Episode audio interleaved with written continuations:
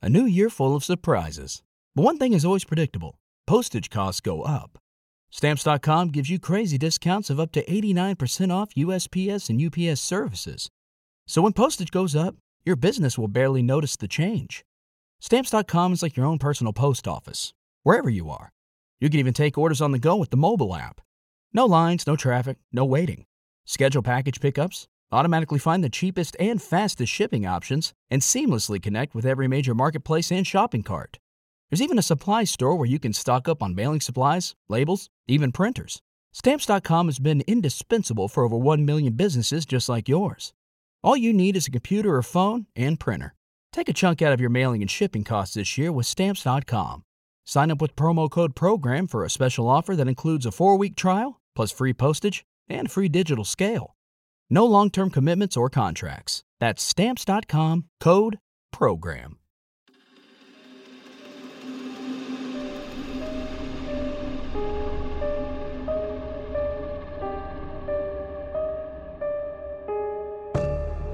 From time immemorial, humanity has fought for its survival against the myriad beasts and animals with which we share this planet.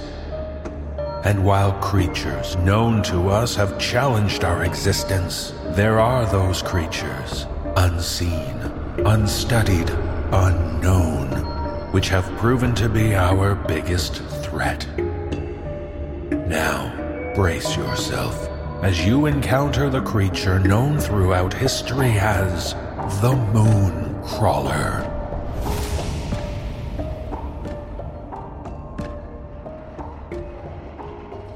Greetings, sleepless listeners, and welcome to the No Sleep Podcast.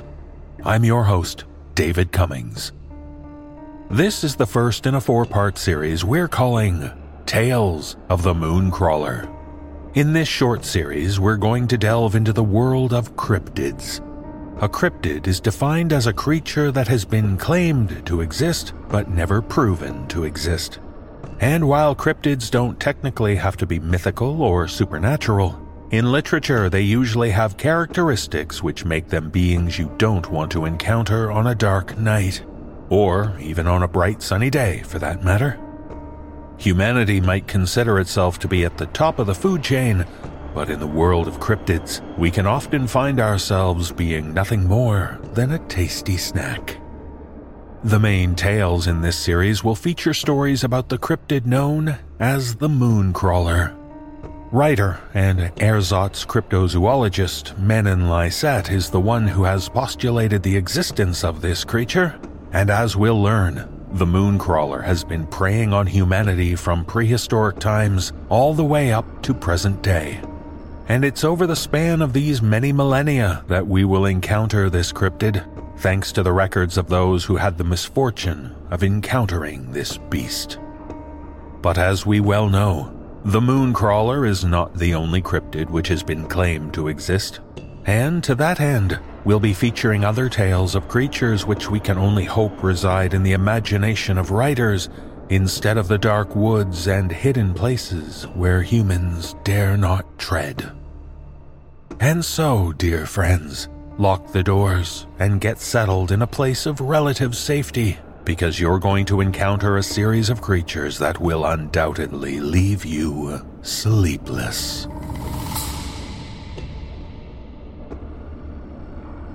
In our first tale, we meet, well, we meet you. Yes, you. And I had no idea what you do for a living. I mean, collecting roadkill sounds like a gruesome job, but I suppose it pays your bills and keeps a roof over your head, right? And as I've learned in this tale, shared with us by author Justin Moritz, you've started to discover a strange trend lately with the creatures you scrape off the road. They all seem to be missing their heads. Performing this tale, on your behalf, are Graham Rowat, Atticus Jackson, and Sarah Thomas. And so, don't spend too much time trying to figure out what's happening to these animals. After all, they're all dead upon collision.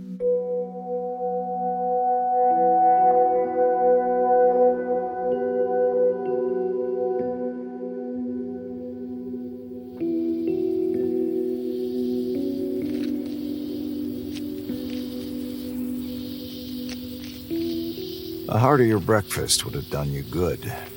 The powdered donuts in your stomach burn up fast beneath the sultry afternoon heat, leaving you with nothing besides a sickly sweet taste in the back of your throat and a knot in your belly. You find your head between your knees, vision spinning dizzy as you dry heave on the shoulder of the road. But maybe it's not the sun and your poor diet that's getting to you. It could very well be the pregnant doe plastered to the side of the road, ragged rib cage and splintered spine, belly burst open somewhere between being struck by a speeding car's bumper and smacking against the concrete. Gruesome, perhaps, but to you, it's just another afternoon scraping roadkill for shitty pay. What makes you yank your gaze from the gore is the mess spilling out from her. The fawn lies half on the concrete, glassy eyes staring up at you. A pregnant animal struck down in the heat of breeding season is far from unusual. But when you lean close, you can see that the fawn is far from intact. All four of its legs torn from its body, yet nowhere in sight. You can't bring yourself to pull the fawn from its mother's belly, so instead you push it back inside and go about heaving the doe into the plastic tub with a pair of straps. You load mother and child into the back of the van.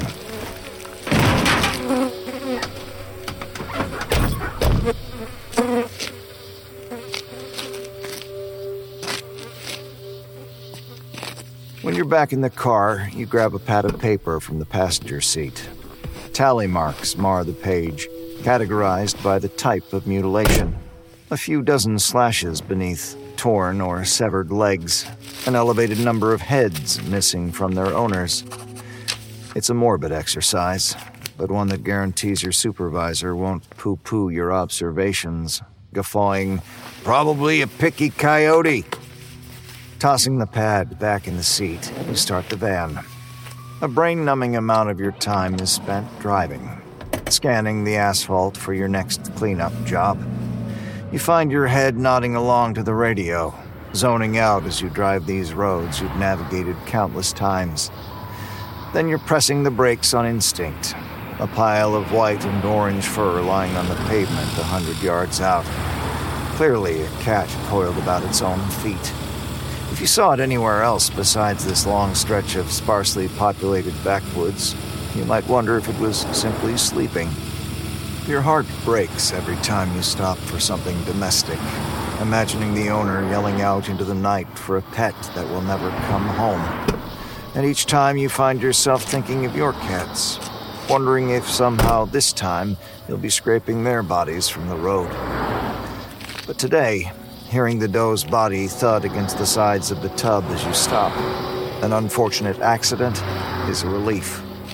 You're forced to walk on the shoulder of the road, the slope leading up from the woods reduced to a muddy mess from last night's rain. A shovel in hand, you keep tabs on traffic out of the corner of your eye. The cars dangerously speed by, not even slowing as you make your way towards the mess with a flathead shovel. You walk quickly. Better get this over fast. You come upon the body, and when you go for a closer inspection, your guess of what happened. A car's fender quickly striking the animal as it wandered into the road, knocking it back away from the tires, an injury the cat addressed by pulling in its extremities, tucking its head against its chest, then dying. Is dashed. You rip your eyes away from the ragged wound running the length of the cat's torso.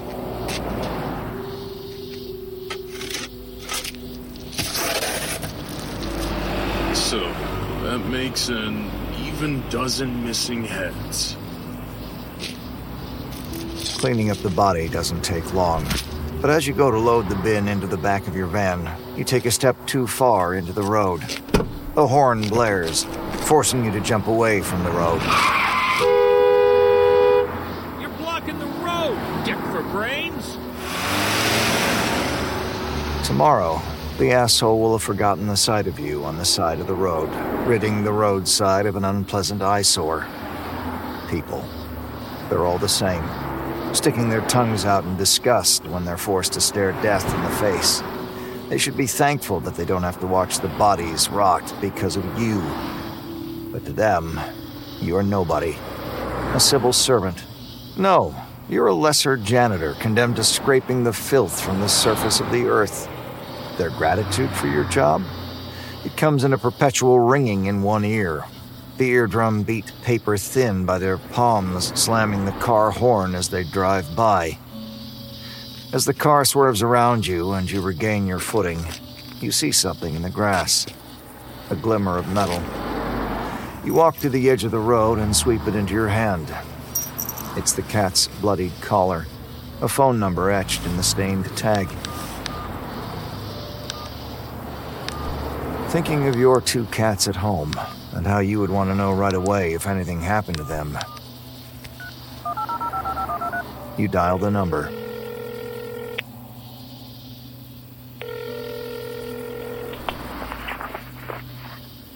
Hello? Uh, I'm with Public Works, and I. Uh, let me think how to say this. If you got a call like this one, what would you want to hear? Yes, the truth. I found your cat dead on the side of the road. I'm sorry.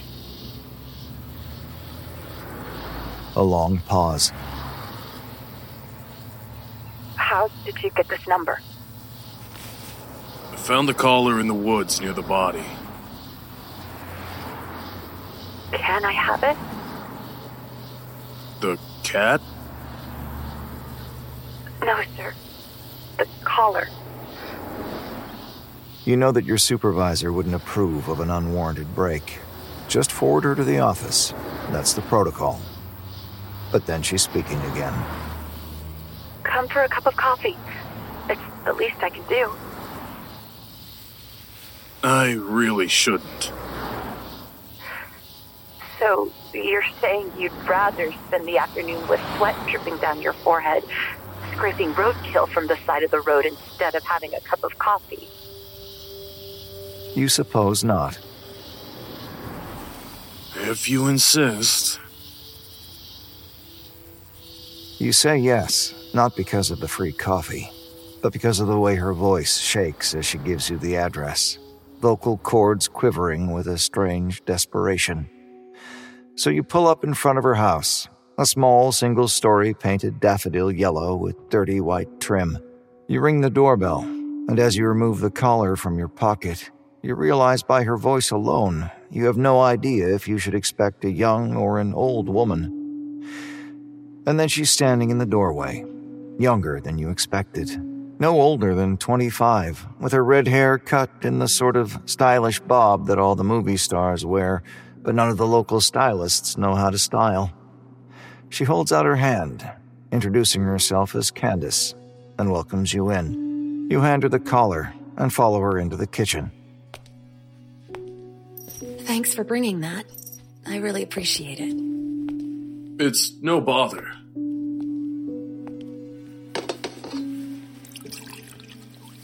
Cream? Sugar?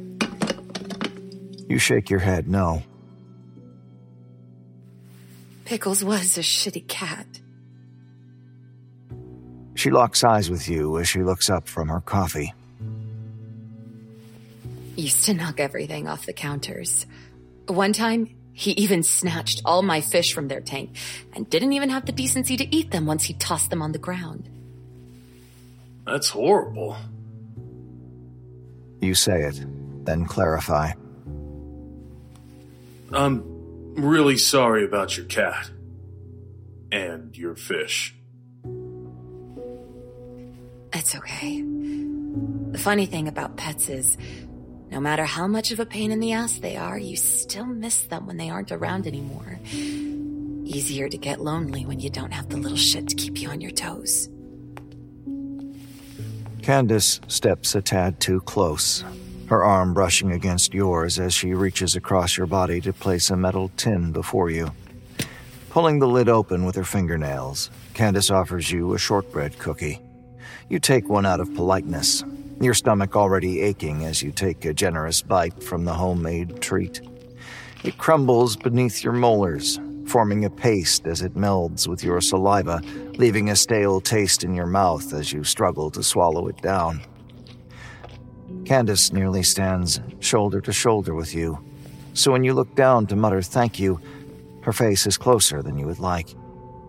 She stares up at you, her shaking hand bridging the distance to touch your jaw. When she suddenly pulls your face to hers, you kiss her back without knowing why. Candace is peeling your fingers from your mug, leading the free hand to her waist. The way she looks at you, her eyes desperately searching for any acknowledgement, burrowing into you as she pushes you back into the countertop. The suddenness of it brings about a flustered heat within you, your fingers thrashing about as your hand finds its way to her belt.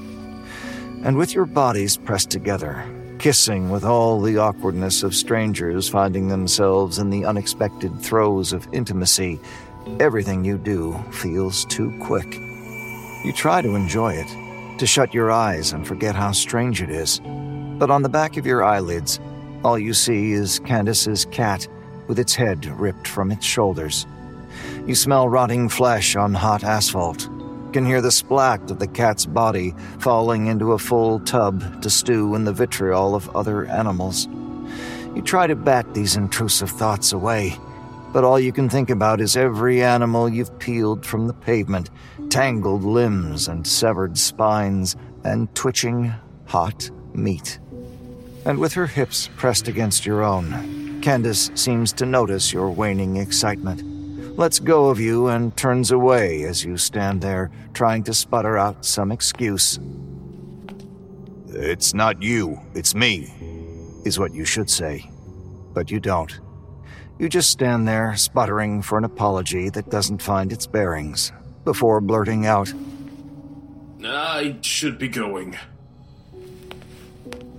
Stay for lunch at least. A rain check. You take a sticky note from her refrigerator, a pen from the kitchen island, and write your number down. This is my personal number. Give me a call and I'll take you to dinner.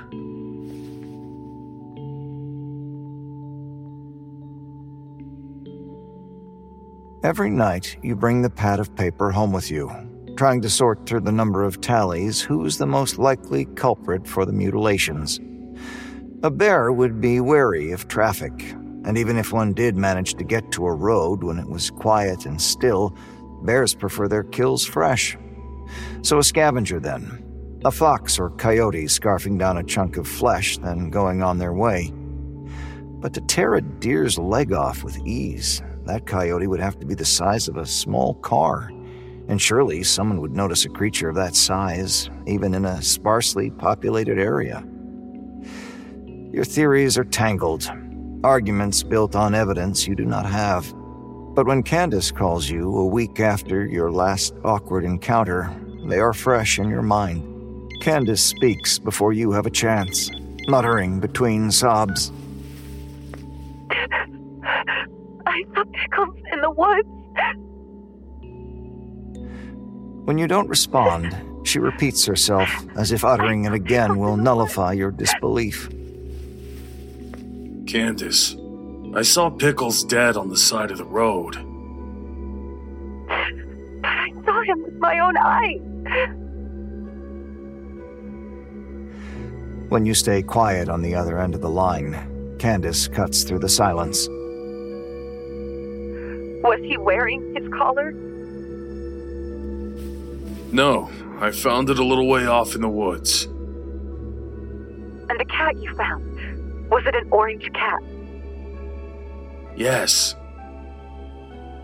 And did it have white stripes uh huh. with little black spots on his back? You can see the cat smashed into the asphalt, and as you picture him, your mind starts to play tricks on you. You see him without spots in your memory, but then, as if suddenly flicked with a paintbrush dipped in black ink, spots are thrown across his hide. Then they are gone, then suddenly there. All the while, you're fixated on the thought of the frayed edge of the cat's severed throat. I don't remember. Can you come and help me look for him? Right now, it's pretty late.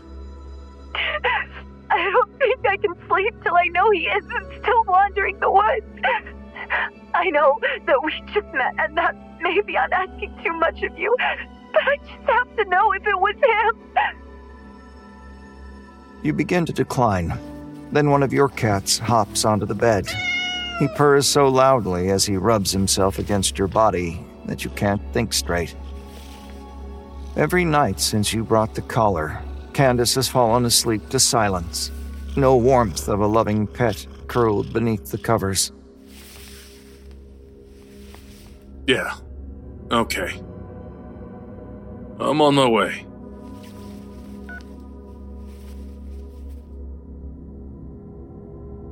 When you get there, you realize that Candace is ill prepared, handing you a flashlight that seems impossible to turn on. She takes the thing from you, expanding a lever from the side and cranking it until light beams out. You have to wind it up. Flashlight in hand, you follow her into the woods at the back of her property. Candace doesn't make her search method clear to you. She walks too fast, takes sharp turns that leave you spinning to find her in the dark woods. The two of you only find each other again by the trill of your winding flashlights. The deeper you get into the woods, the more frustrated you become with the exercise. Wind the flashlight, walk a few feet, try to make out what your flashlight isn't bright enough to illuminate, wind again. Where did you see him? I think it was around here. By the way Candace mumbles, you don't feel sure of her answer. You sure? I recognize these trees. Don't all trees pretty much look the same? You regret saying it, seeing how quickly she walks away from you. But then she shouts your name, drawing your attention to a tree. The bark hangs ragged from its trunk, torn asunder by something large. Her flashlight moves from tree to tree. The bark ripped from the trees seems strange. The wounds to the trunks too deep to be the result of a nasty storm. And then you hear a familiar noise tires speeding over wet asphalt. The road isn't far. So, this was how Pickles the cat made his way to the street. It's hopeless, isn't it? Candace sighs as her flashlight goes dead. Yours flickers out soon afterwards. We can keep looking if you want. Why are you doing this for me? I spend my whole life looking for dead things on the side of the road. It's nice to look for something living. You trail close behind Candace, watching as her flashlight suddenly seems overwhelmed by the darkness of night. Why were you even out here? But Candace is already stepping out into the clearing, the beam of light doing little to illuminate the empty swath of land. You crank your flashlight, stopping despite Candace's continued pace as you shine the light on the ground. Wouldn't want a broken ankle out here. Candace grunts in the darkness, causing you to flick your flashlight beam in her direction to see her hopping a fence.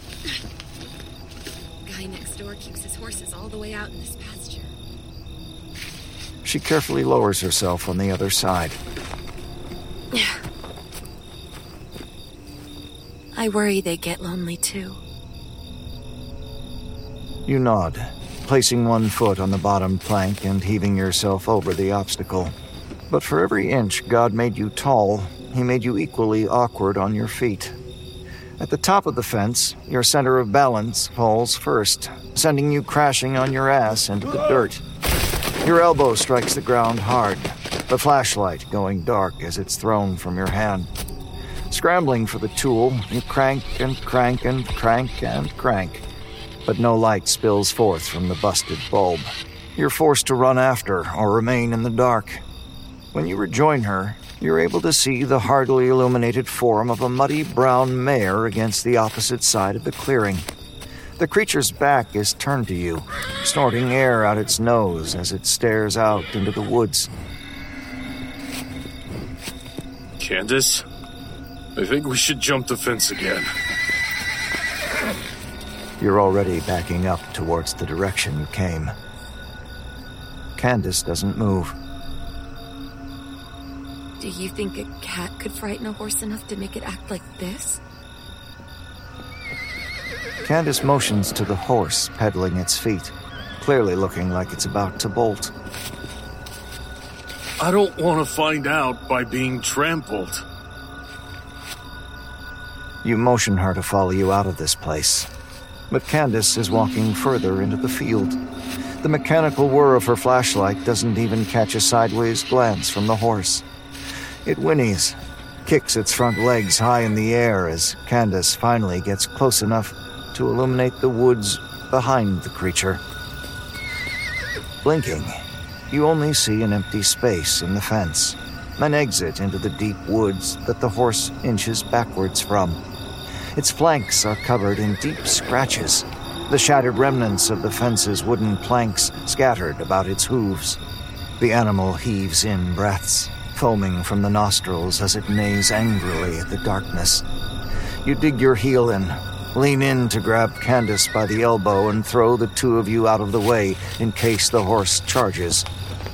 But then Candace's flashlight turns off. And all you can hear is the panicked animal and the sound of your own breathing coming out rushed and flustered as the whirring of her flashlight muffles your senses. You can't picture the horse moving in the dark. You can only hear the heavy fall of its hooves, much too close for your comfort. One last crank, and the flashlight's beam illuminates the scene once again. The horse is now facing you, screaming as a blur of something darts from the woods and nips at its heels. The horse digs its front legs into the ground and begins to run full speed at the two of you. You throw your body to the side, watching as Candace stands motionless in the creature's path. You expect to watch her get smashed to a pulp beneath the animal's hooves. Then the horse suddenly stops. All you can seem to focus on is the way the creature's eyes go wide as it's yanked hard back into the woods. The noises that escape the horse's throat, desperate and gasping and crying for release, make you grab Candace hard and pull her in the opposite direction. She shouts and protests, tears herself free from your grip. The horse's protests have gone silent, replaced by a wet, tearing noise.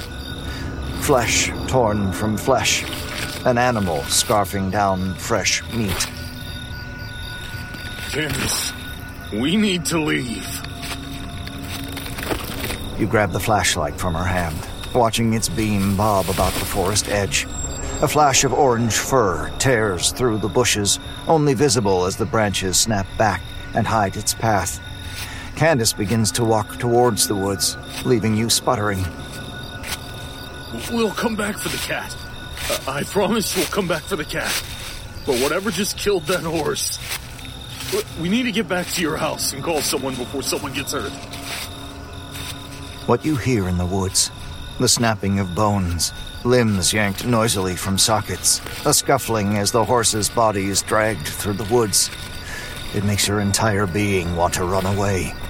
But Candace runs towards the noise. You want to shout at her that it's just some cat. She can get another one. You'll take her to an animal shelter, stick around for lunch, and never leave her side if only she would turn on her heel and come running back to you. But Candace doesn't stop as she passes between the fence posts, just mouths sorry over one shoulder as she pushes her way through the foliage. Right now, all you have to do to save yourself is leave. Forget this ever happened. Phone someone more qualified once you get back to your car. But you just stand there, waiting for Candace to change her mind. But as seconds turn into minutes, you realize her mind is made. Then you're stepping forward, inching your way towards whatever monster just slaughtered an animal much sturdier than you. You can't bring yourself to leave her to die. You're stupid for it. But you keep walking. You hear Candace's feet tearing through the forest debris, pick the noise out of the silence of the wood, and turn the crank in what you think to be her direction. When your light turns on, a creature towers over Candace. Pickles the cat lies close to the ground, but then as your eyes adjust, you realize that what you see is not the cat in its entirety, but rather his head attached to a massive foreign body. Its torso is a tower of snapping jaws, cats and dogs and coyotes held together by pulsating fibrous muscles. The creature stands on more than a dozen stolen legs, loosely separated into two rows which support its body. You can pick the mare's legs out from the rest. They don't seem to move with the rest of the appendages, twitching as threads of flesh secure them to the body. The creature roars the sound of not one single animal, but that of a dozen vocal cords vibrating together.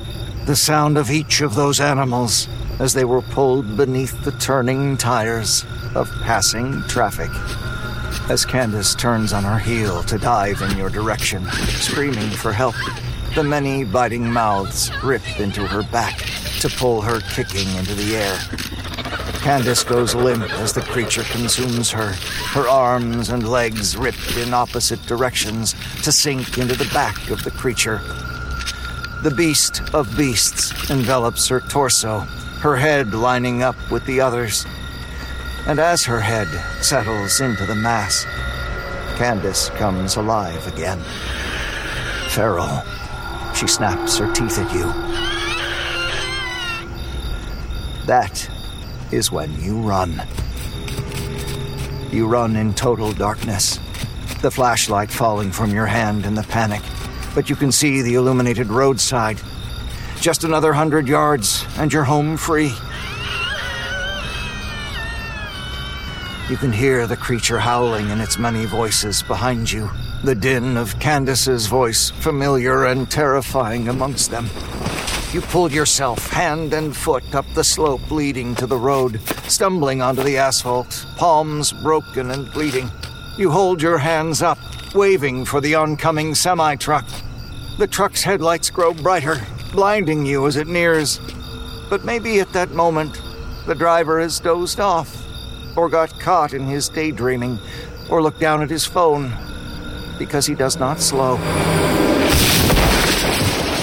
By the time you realize this, there isn't time to jump out of the road. The truck's bumper strikes your legs. The pain so bad that you don't feel your rib cage smacking the windshield. You land on the roadside, a pile of broken bones. Still alive, but just barely. You see the truck's brake lights a hundred yards down.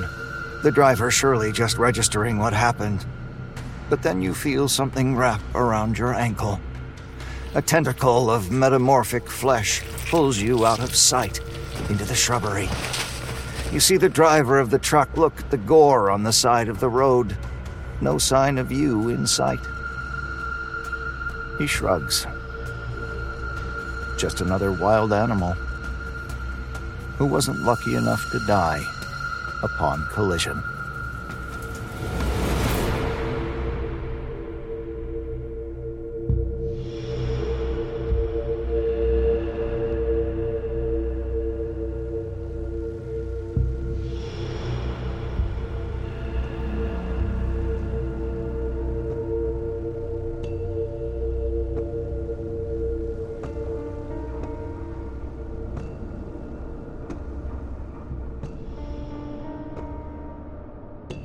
In our final tale, we present part one of Tales of the Mooncrawler. In order to find the first records of this mysterious and deadly cryptid, we must look back all the way to the Paleolithic period, where humans lived in small clans, sheltered in caves, and fought hard to survive this harsh planet. The only records from that era consist of cave paintings, and it's from one particular set of cave paintings that we first discover what the Mooncrawler is and what it can do to humans. Performing this tale are Mike DelGaudio, Atticus Jackson, and Sarah Thomas. And so, brace yourself, for you're about to encounter the Mooncrawler and learn some hard lessons. Lessons we know because they've been carved in stone.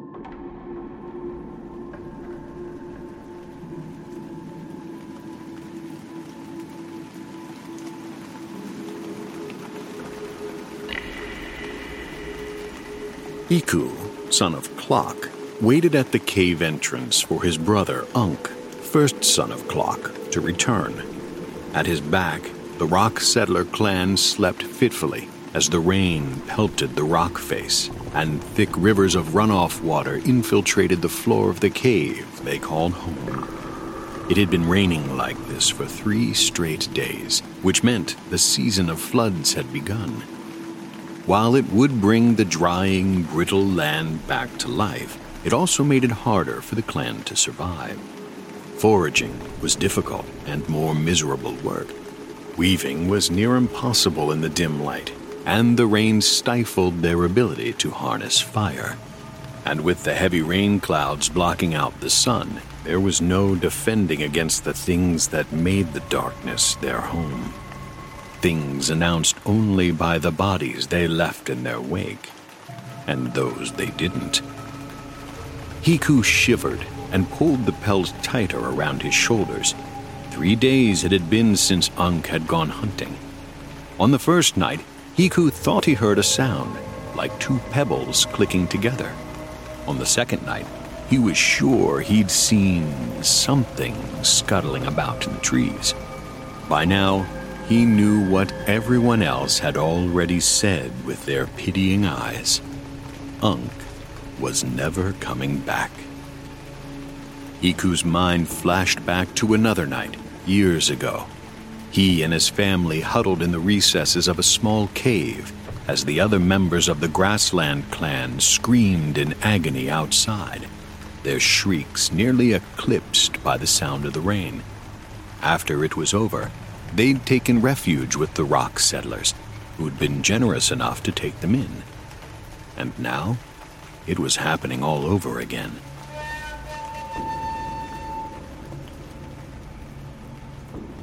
Daarha ignored the warning glances of the other rock settler clan members as she approached Heekoo's perch at the mouth of the cave. He didn't look over as she sat next to him, but he did take a few of the dried berries she offered him leadership came naturally to Daarha, which was why she took charge of preparing their food stores for the floods and droughts.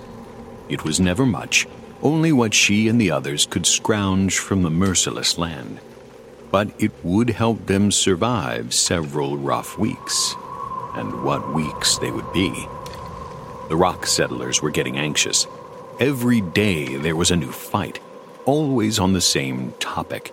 Should they stay or should they go? Was there greater danger in staying in the cave and risking starvation, or in braving the things that walked in the darkness? There were those who didn't believe the darkness held any danger they hadn't already seen in the light of day.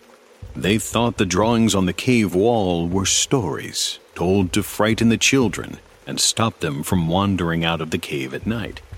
Others, though, had sworn they'd seen dark, void like eyes staring out at them from the trees, as clear a sign as any that death would soon follow. Once in a great while, someone would claim to have come face to face with the things in the darkness and survived. They'd try to explain what they'd seen, but all any of them ever talked about were those eyes most of them flung themselves off precipices soon after the encounter, whether it was from the horrors of what they'd seen or the result of some sort of witchcraft, no one could say. Daarha had never seen any such creatures, but she knew what had happened to Heekoo's people. He told her there was a terrible beast out there, that it was real, and that was good enough for her. Daarha was yanked from her thoughts. She saw Heekoo's head snap up and his hand dart to the stone knife at his side. There was a long, quiet pause. Then Heekoo's voice, painfully full of hope, called out, Hunk?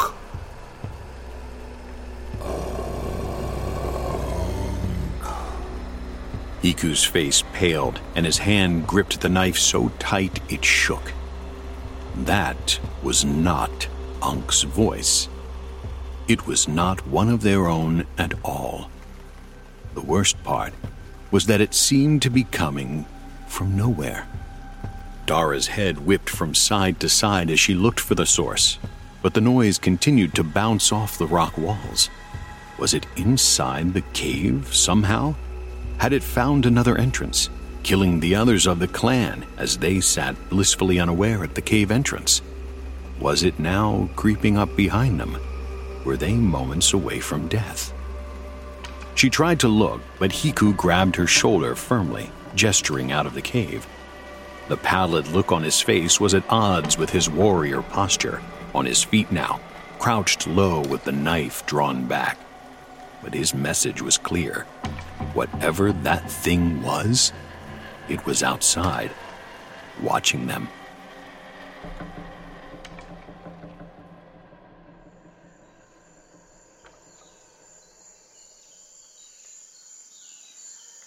It was the second longest night of Heekoo's life. All night and through the dawn, shrouded as it was by thick clouds suffocating the sky, Daarha and Heekoo watched, kept awake by the knowledge that the creature was so close. Heekoo's sharp eyes peeled away at the darkness, trying to pin the creature's location in vain. The noise continued all night. One moment it could be heard running through the trees. The next, they'd hear that clicking noise close to their ears, and small pebbles would rain down on their heads, as though something was scaling the tall rock wall above the cave. And yet, the attack they braced themselves for never happened. Heekoo was sure it was taunting them, enjoying the thrill of the hunt. And so the night went on, until the day finally broke and the things scuttled away. Heekoo let out a shaky breath as Daarha turned to stare at him. She tilted her head in the early morning quiet, as though to ask, Was that what I think it was? Heekoo nodded his head jerkily and turned away before she could see the tears prickling the back of his eyes. There would be no time to mourn Unk. That morning, Mao, one of the clan elders, examined the sky as she had done every day since the season of floods had begun. The cloud cover had thinned, and so she sent the hunting party out for much needed supplies. They'd have to be quick, for if the clouds thickened, or if they didn't return before nightfall, they'd be in danger of encountering the beast. Many clan members volunteered, foremost among them those that dismissed the existence of the evils of the darkness including Daarha's sister, Mika, who believed chiefly in what things she could see with her own eyes, and Mika's son, Irok, a boy eager to prove himself a man. The love between Daarha and Mika was strong, and so Heekoo couldn't claim to be surprised when Daarha stated she too would join the party. Fortunately, Mao ordered both Daarha and Heekoo to stay in the cave and rest after their night watch. Daarha glanced nervously at the mouth of the cave as the hunting party left on its mission, braving the dim light of day with sharpened spears, stone daggers, as well as bows and arrows. Secretly, Heekoo cursed Mika, whose foolishness had put that look in Daarha's eyes.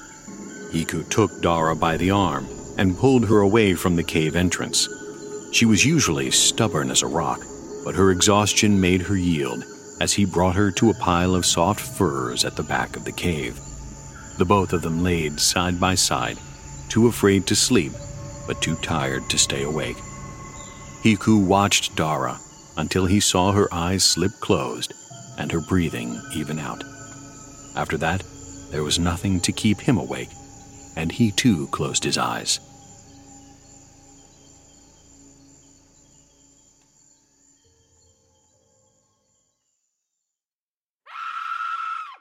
Daarha jerked awake and was on her feet before she even registered what it was she had heard.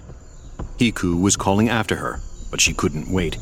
She had to get to the source of that sound because it felt so familiar, deep down in her bones.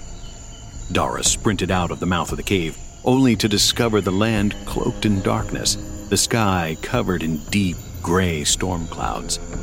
Daarha's eyes strained to see through the dark until a whimper led her gaze across the clearing to the edge of the forest. There, in the mud, was the source of the sound Mika, cradling Irok's limp body. Her long black hair fell over the boy's shoulders, covering his face. Daarha could see dark blood washed from his skin by the rain.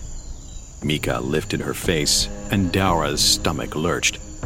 Irok's head had been torn off, leaving behind a pulsing red mess. His limbs still twitched in Mika's arms as she clutched him tight to her chest. Daarha ran toward her sister, crying out for the other members of the hunting party to return. She could hear them stumbling through the trees in her direction, but it was too late. Something rushed by Daarha with inhuman speed. It was too fast to see, but she could sense that it was enormous. Larger than two fanged cats, smaller than the mammoth. She stumbled at the gust of wind it brought in its wake, righting herself just in time to hear her sister's cries, sharply cut. Mika knelt there for a moment longer, still holding Irok in a mother's embrace. Then, sheets of blood gushed out of her neck. Her head toppled to the side, landing in a bloody puddle. Her headless body slumped to the ground. Daarha froze halfway between the cave and the forest. The beast disappeared into the trees, but not before emitting the most terrible sound she'd ever heard. It was nearly a mimic of Mika's cries, except it was impossible to mistake for anything human. It was only after the silence following the haunting cry that Daarha realized the thing was heading right in the direction of the hunting party. Before she could so much as scream a warning, Heekoo grabbed her by the wrist and yanked her back to the cave.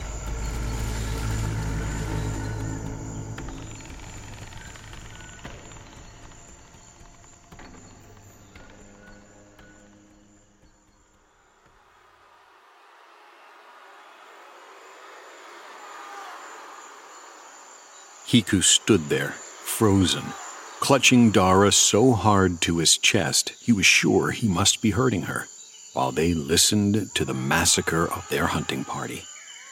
Heekoo hoped that someone, anyone, would make it back alive, but as the screams cut off one by one, he knew there would be no survivors.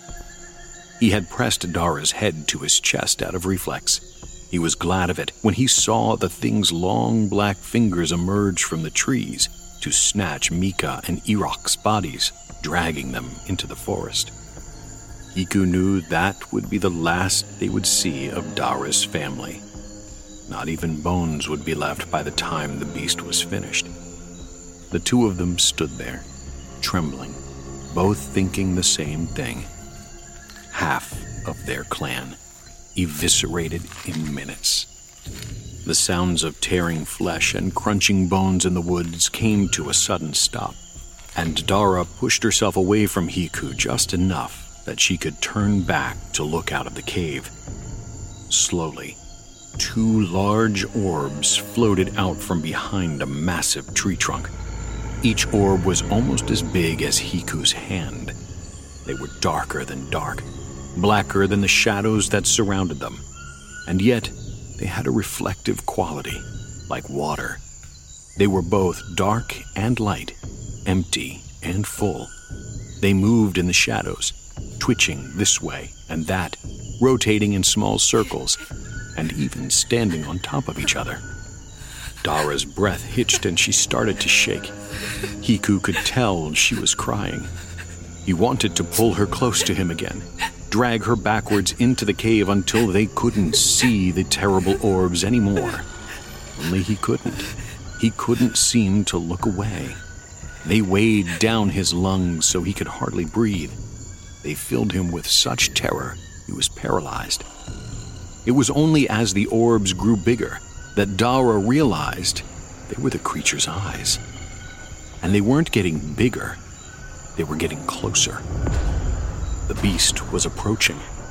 It came crawling through the clearing on all fours, and though the rest of its body was now exposed, all Daarha could look at were its terrible, captivating eyes. It was watching her. It was coming for her. But then, the cloud covering thinned, and a shot of sunlight burst through, causing the creature to rear back, its claws clutching at its eyes in agony. With its eyes shielded, Daarha was free. She stumbled back, pulling Heekoo with her as the creature howled. In the dim light, for a split second before the beast scuttled back into the safety of the trees, she caught a glimpse of it, seeing more than any survivor had seen before her. Two things immediately caught her eye. First, the face. It was an odd shape, with two mounds tapering to a point at the end.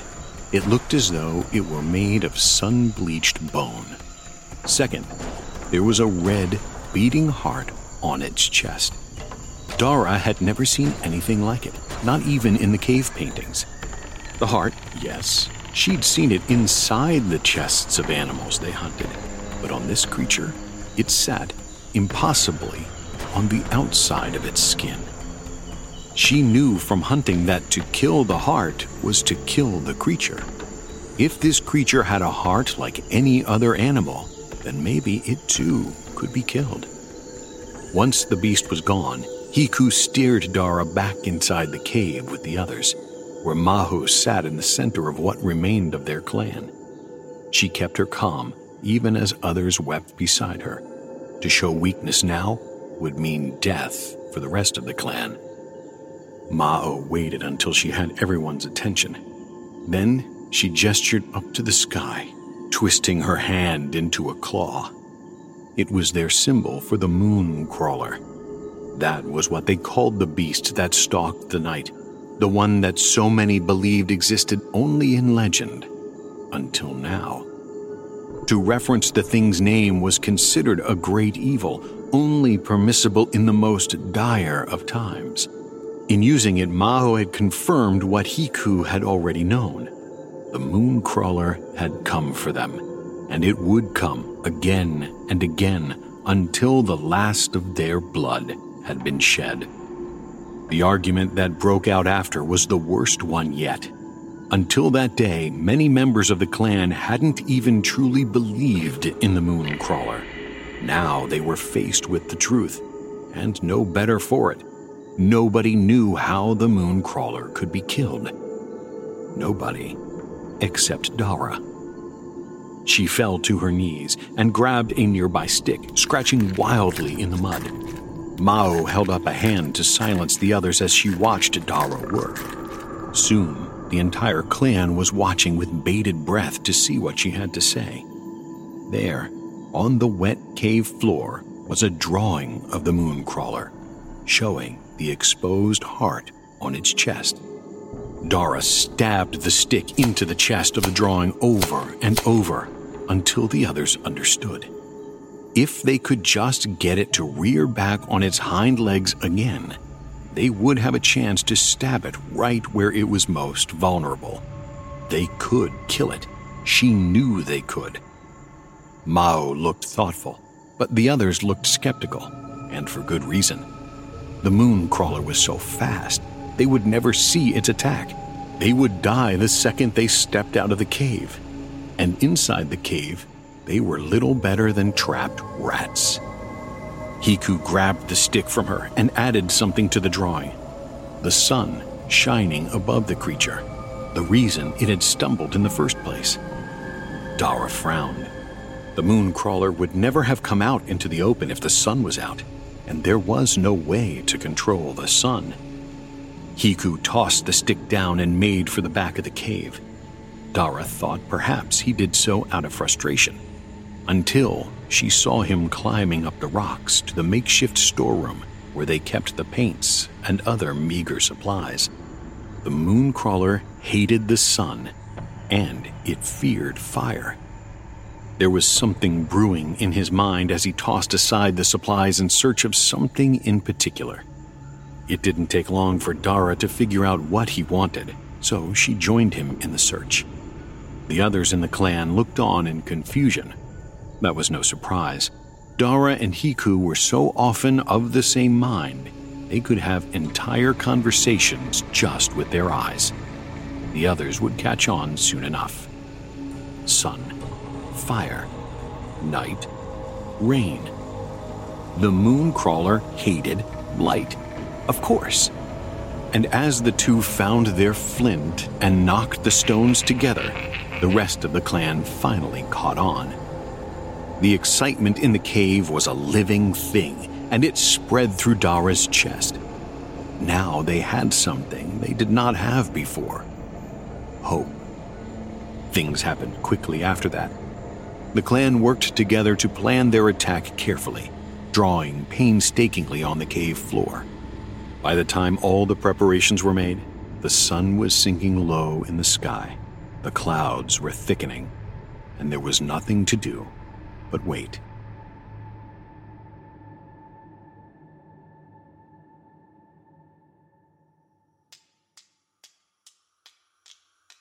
Heekoo was the first to hear the clicking noise. It sent a wave of revulsion in his stomach. He thought of those terrible eyes and all the things he was willing to do to get away from them, to ensure he never looked at them again. He would run screaming inside the cave, hide under a rock ledge until it was over. He could survive this, like his family had survived it before. Instead, he drew a deep breath, raised his right hand, and gave the signal. One by one, the clan members crept out of the cave until half were lined up on each side of the rock face. They stood there, in the darkness, for what felt like hours, listening to the clicking that seemed to come from everywhere and nowhere all at once. It was maddening knowing that the moon crawler would reveal itself when it chose, that it was playing with them again. Heekoo whipped his head to the right, eyes frantically searching the darkness, only to find Tuk Tuk's position empty. A murmur went through the rest of the group. The moon crawler had attacked so swiftly that no one would have known it was there at all were it not for Tuk Tuk's scream. Heekoo pumped his fist twice in the air, and the group moved together, forming a massive arc across the clearing. Spears pointed outward like spikes. Heekoo stood perfectly still, straining every sense for the smallest indication of the moon crawler's location. But there was none. The creature was made for hunting at night. They were not. Heekoo turned his weapon at the sound, only to find Vera next to him, pulling a twig from under her foot. A rush of air was Heekoo's only warning. He turned back to find Ulu gone. He hadn't even had the chance to scream. The group huddled closer. Now Heekoo was next to Daarha. She took his hand in his, squeezed it so tight he thought it would break. Heekoo's other hand shook on his spear. The clearing and the forest had become deathly silent. Heekoo had no idea where the creature was, but he was very aware that it knew exactly where they were. Now was their only chance. At one of the elders' signals, the clan sprang into action, breaking their formation to charge into the darkness. As they did, fat raindrops began to fall from the sky, and chaos reigned. Heekoo struck out wildly, hoping to land the shot that finally felled the terrible moon crawler. Around him, some war cries grew louder, while others cut off entirely. Across the clearing, he heard Daarha scream. Mao! At that moment, Mao came running out of the cave. She was brandishing two flints in her hand, striking them together wildly to create small sparks. She also painted her skin bright yellow. That way, if the rain prevented the sparks from lighting, perhaps she would look enough like the sun to fool the creature. The mooncrawler stumbled out of its lethal crouch. Its claws clutched to its eyes as it lurched away from Mao. And sure enough, when it stood, it exposed its heart. Vera led a charge on the other side of the clearing, but as she and the others came close, the mooncrawler lashed out with its vicious claw, eviscerating them all in one swipe. The movement left an opening just in front of Heekoo. This was it. This was the moment. Raising his spear high, his own war cry frozen in his throat, he ran at the creature, his feet slipping in the mud around him. Closer. Closer. He was only a few steps away from plunging the spear into the thing's chest when it swung its bony, freakish head toward him. He refused to look up at its eyes. To do so would mean instant death. He could do this. He could make it. Just one more step.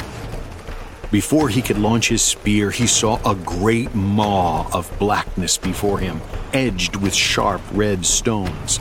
He faltered, the spear wobbling in his hands as the darkness rushed over him. Oh, oh, oh, Daarha watched as the moon crawler's teeth snapped through Heekoo's neck. One moment it had unhinged its jaws like a snake, the next, Heekoo was in pieces. Daarha did not cry as his body tumbled to the ground. She did not moan. Instead, she felt herself fill with wild rage. The creature tossed its head back to swallow its mouthful of Heekoo's head and Daarha didn't hesitate. She threw herself forward, gripped so tight on her spear she felt the splinters digging into her palm. The mooncrawler's head was swinging down. She put everything she had into a burst of speed, gritting her teeth as she cried out, and thrust the spear into the monster's chest. Few remaining clan members stepped back, giving the mooncrawler a wide berth as it shrieked, its claws scrabbling at the spear in its chest. Only Daarha would not retreat, driving the spear even deeper, almost begging the horrible creature to take her like it had taken Heekoo. It stretched out to claw her, and she closed her eyes. This is it. This is where it ends. And then its limb curled back into itself.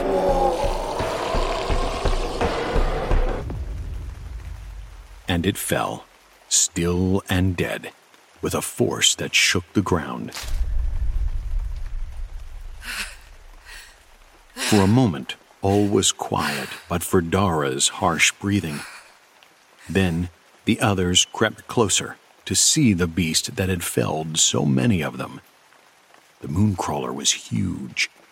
The body was at least three, perhaps four times their size. It was a wonder how the creature had been able to move so quickly, so silently. The neck, coated in thick fur, was as tall as a person, with a tail just as long. The length of its arms was comparable, but its legs were much shorter. Now that she was closer to the creature, Daarha could see the head was indeed made up of something hard, like bone or wood, and out of its back were strange, flexible tendrils that were still twitching. A horrible feeling flooded Daarha, and she scrambled away from the beast. The mooncrawler jerked, its limbs lashing out in one last moment of agony before it finally succumbed to death. Dara had just barely stumbled out of the way the tip of its claw slicing the skin across her stomach. Her clan members were not so fast, nor so lucky. Two of them were cut in two. Another's neck was almost fully severed, and she fell to the ground, clutching weakly at the wound as she bled to death. Maho's abdomen was ripped open, and her innards spilled into the mud.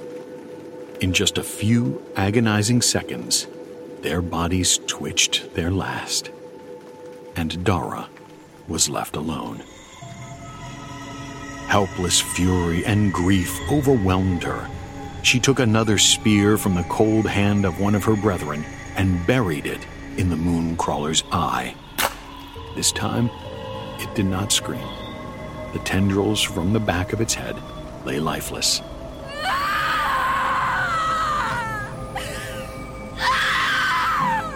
She grabbed one of the tendrils and mustered all her force to rip it from the moon crawler's body. She kicked muddy, bloody water into its face. She stabbed it over and over, the spear struggling to penetrate its thick hide, until it finally snapped into pieces. And then she stepped away.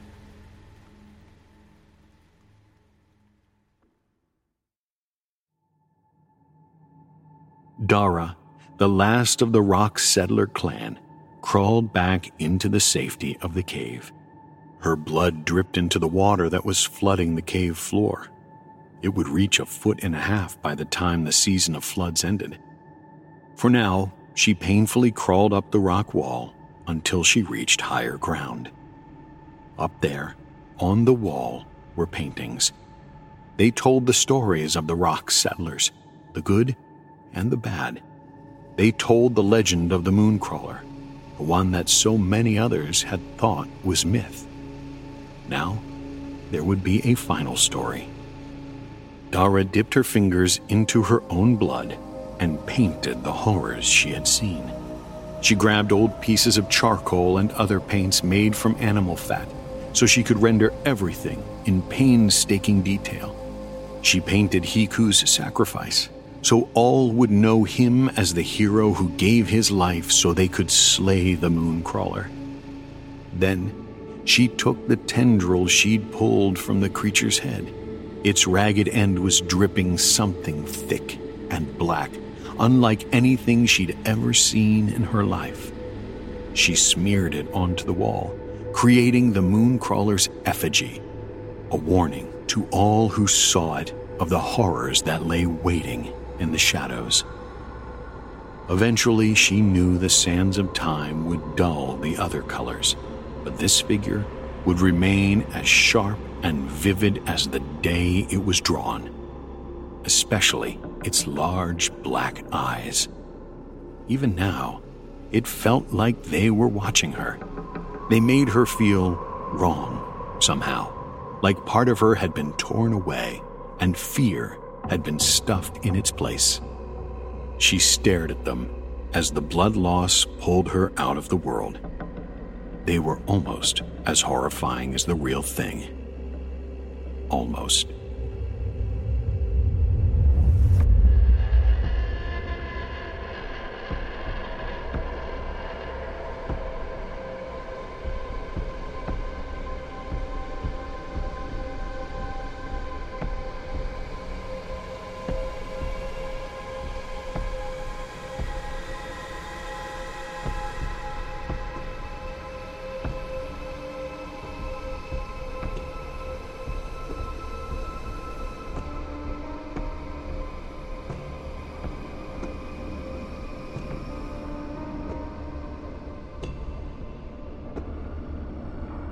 Tales of the Mooncrawler, Part 1.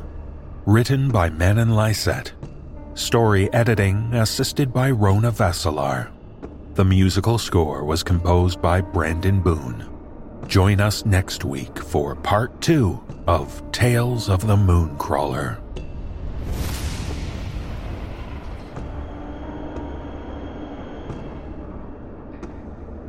The No Sleep podcast is presented by Creative Reason Media. The musical composer is Brandon Boone. Our production team is Phil Michalski, Jeff Clement, and Jesse Cornett. Our editor in chief is Jessica McAvoy. I'm your host and executive producer, David Cummings. Please visit the NoSleepPodcast.com for show notes and more details about the people who bring you this show, along with hundreds of hours of audio horror stories in our archives.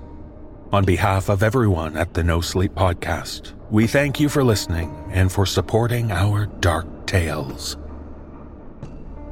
This audio production is copyright 2023 by Creative Reason Media Inc., all rights reserved. The copyrights for each story are held by the respective authors. No duplication or reproduction of this audio program is permitted without the written consent of Creative Reason Media Inc.